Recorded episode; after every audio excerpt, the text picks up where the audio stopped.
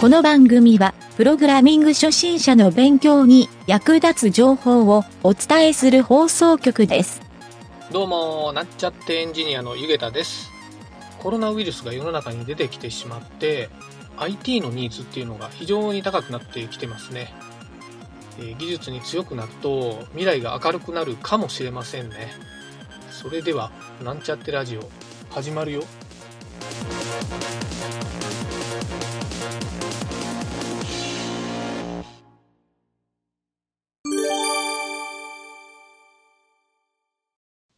はい、それでは、今回は質問のコーナーに行きたいと思います。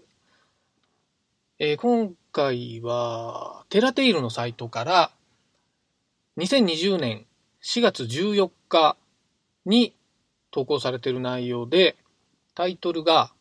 HTML グラフをデータ化し再編したいというタイトルですね。内容を読みます。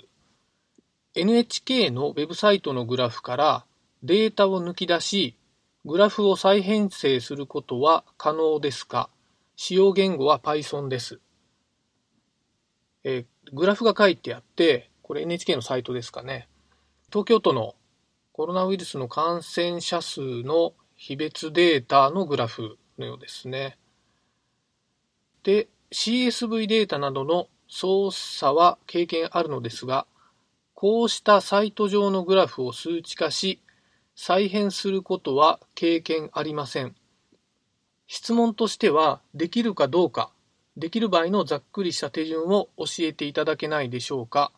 想像としては、スクレーピングの要領でデータを入手、CSV などに落とした後、加工といった手順。はい、ここまでが質問の内容ですね。これはですね、回答が結構明確なんですけど、えーできるかできないかで言うと、できます。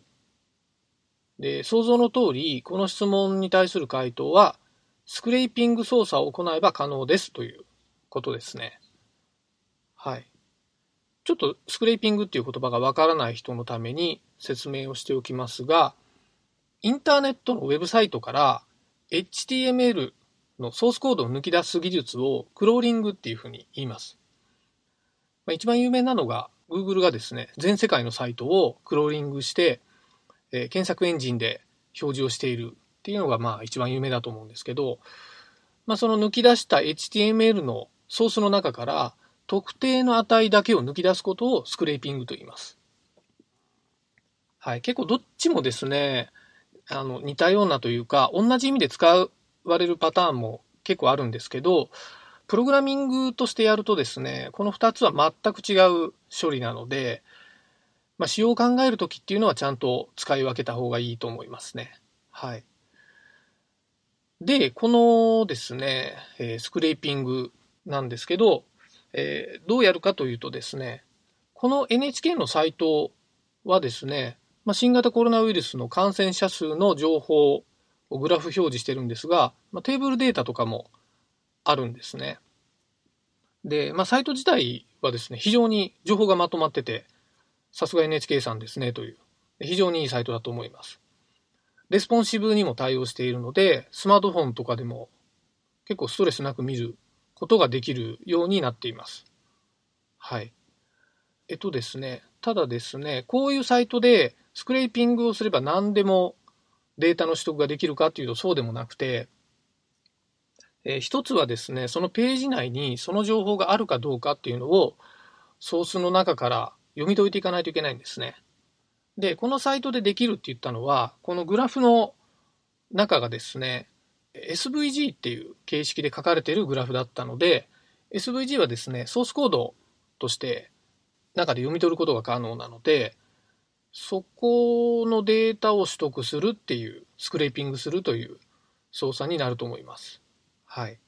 ちょっと具体的に書くとですね、まずクローリングの操作なんですけど、クローリングってまあ非常に簡単なんですね。おそらくどの言語でもできるので、対象の URL から HTML を取得する方法っていうのを簡単に説明すると、まずですね、サーバーサイドだけでコマンドで取得する方法はですね、ダブルゲットと CURL、まあ、カールって呼ばれるこの2つのですね、コマンドがあるんですけど、これを使うと簡単に HTML ソースは取得できます。またですね、PHP の場合であれば、FileGetContents という命令で取得できます。JavaScript でもですね、AJAX を使った HTTP リクエストっていう命令で取得することができます。はい。注意点としては、えー、HTTPS のサイトを取得するときは、ちょっと少しオプションとかが必要になるので、えー、どの言語でもちょっと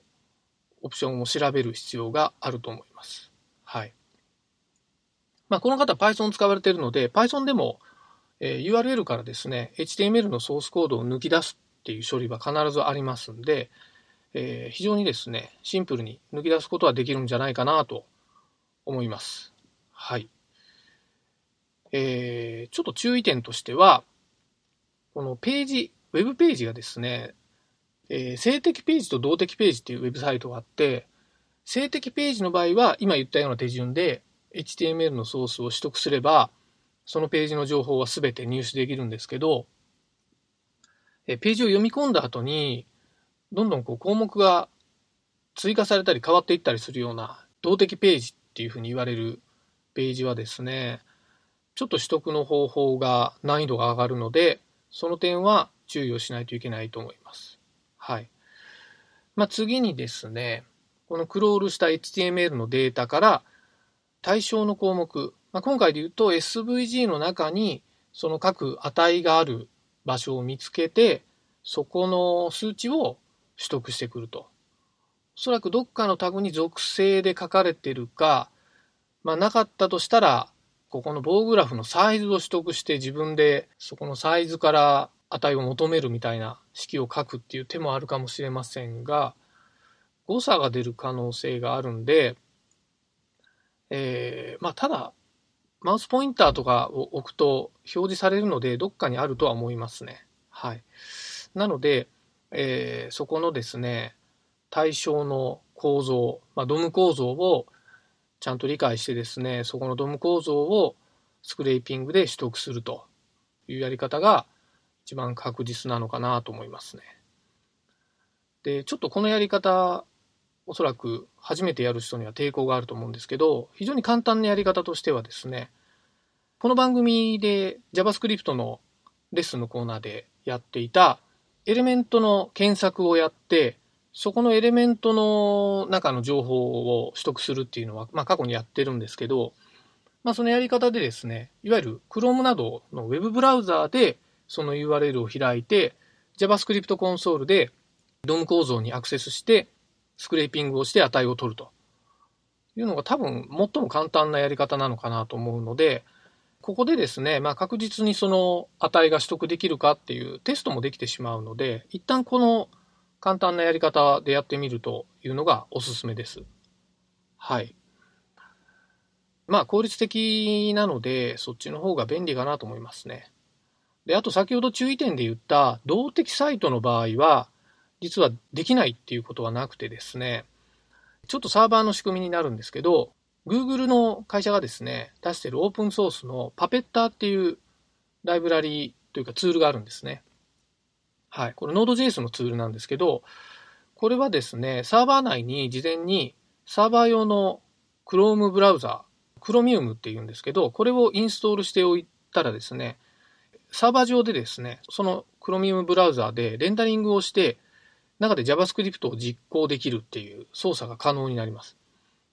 これでですね、実は動的サーバーでもページを開いてからえ何秒後にこの値を取ってくるとか、このドムを取得するとか、そういうのも可能になるので、非常に便利に使える機能だなと思って、僕もよく使わせてもらってます。はい。まあ、この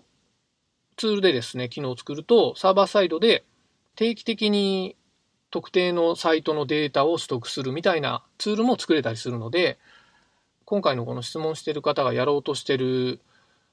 のは結構便利にできるんじゃないかなと。まあ、動的サイトであればですけどね。はい。まあ、静的サイトであれば、まあ、こんなクロミウムを使わなくても、単純に HTML ソースを取って中をドーム分解するっていうだけで十分だと思うので、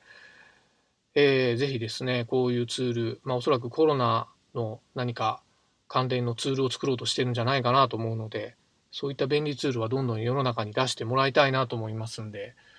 今回取り上げてみました。はい、今回は以上になります。えー、一つ、ちょっとお知らせがありまして、えー、まあ、この質問のコーナーはですね、いろんなサイトで回答がついていない質問の答えを勝手に答えていくっていうコーナーなんですけど、まあ、このラジオもですね、徐々にリスナーの方が増えて、まあ、ダウンロード数が増えていっているので、えー、リスナーの方から質問を受け付けたいなと思います。はい。何か質問がある方、こういったテラテールのサイトに質問した方が確実に答えが返ってくるかもしれませんが、ちょっと僕なりにわかる範囲で答えられればなと思いますので、えー、質問のある方いらっしゃったらですね、なんちゃってラジオのウェブサイトにあるお便りっていうリンクがあるんですね。はい。お便りのページから、えー、タイトルに質問のコーナーと書いて送ってもらえれば、えー、ラジオとかで紹介させてもらいたいなと思います。アクセス方法は、検索サイトでなんちゃってラジオだと実はヒットしづらいので、数字の9、chat-e、これをなんちゃってって呼んでるんですけど、9チャット -e っていう風に書いて検索すると、おそらく一番上になんちゃってラジオが表示されると思いますんで、そこからサイトに来てもらって、質問をしてもらえればなと思っております。本日は以上になります。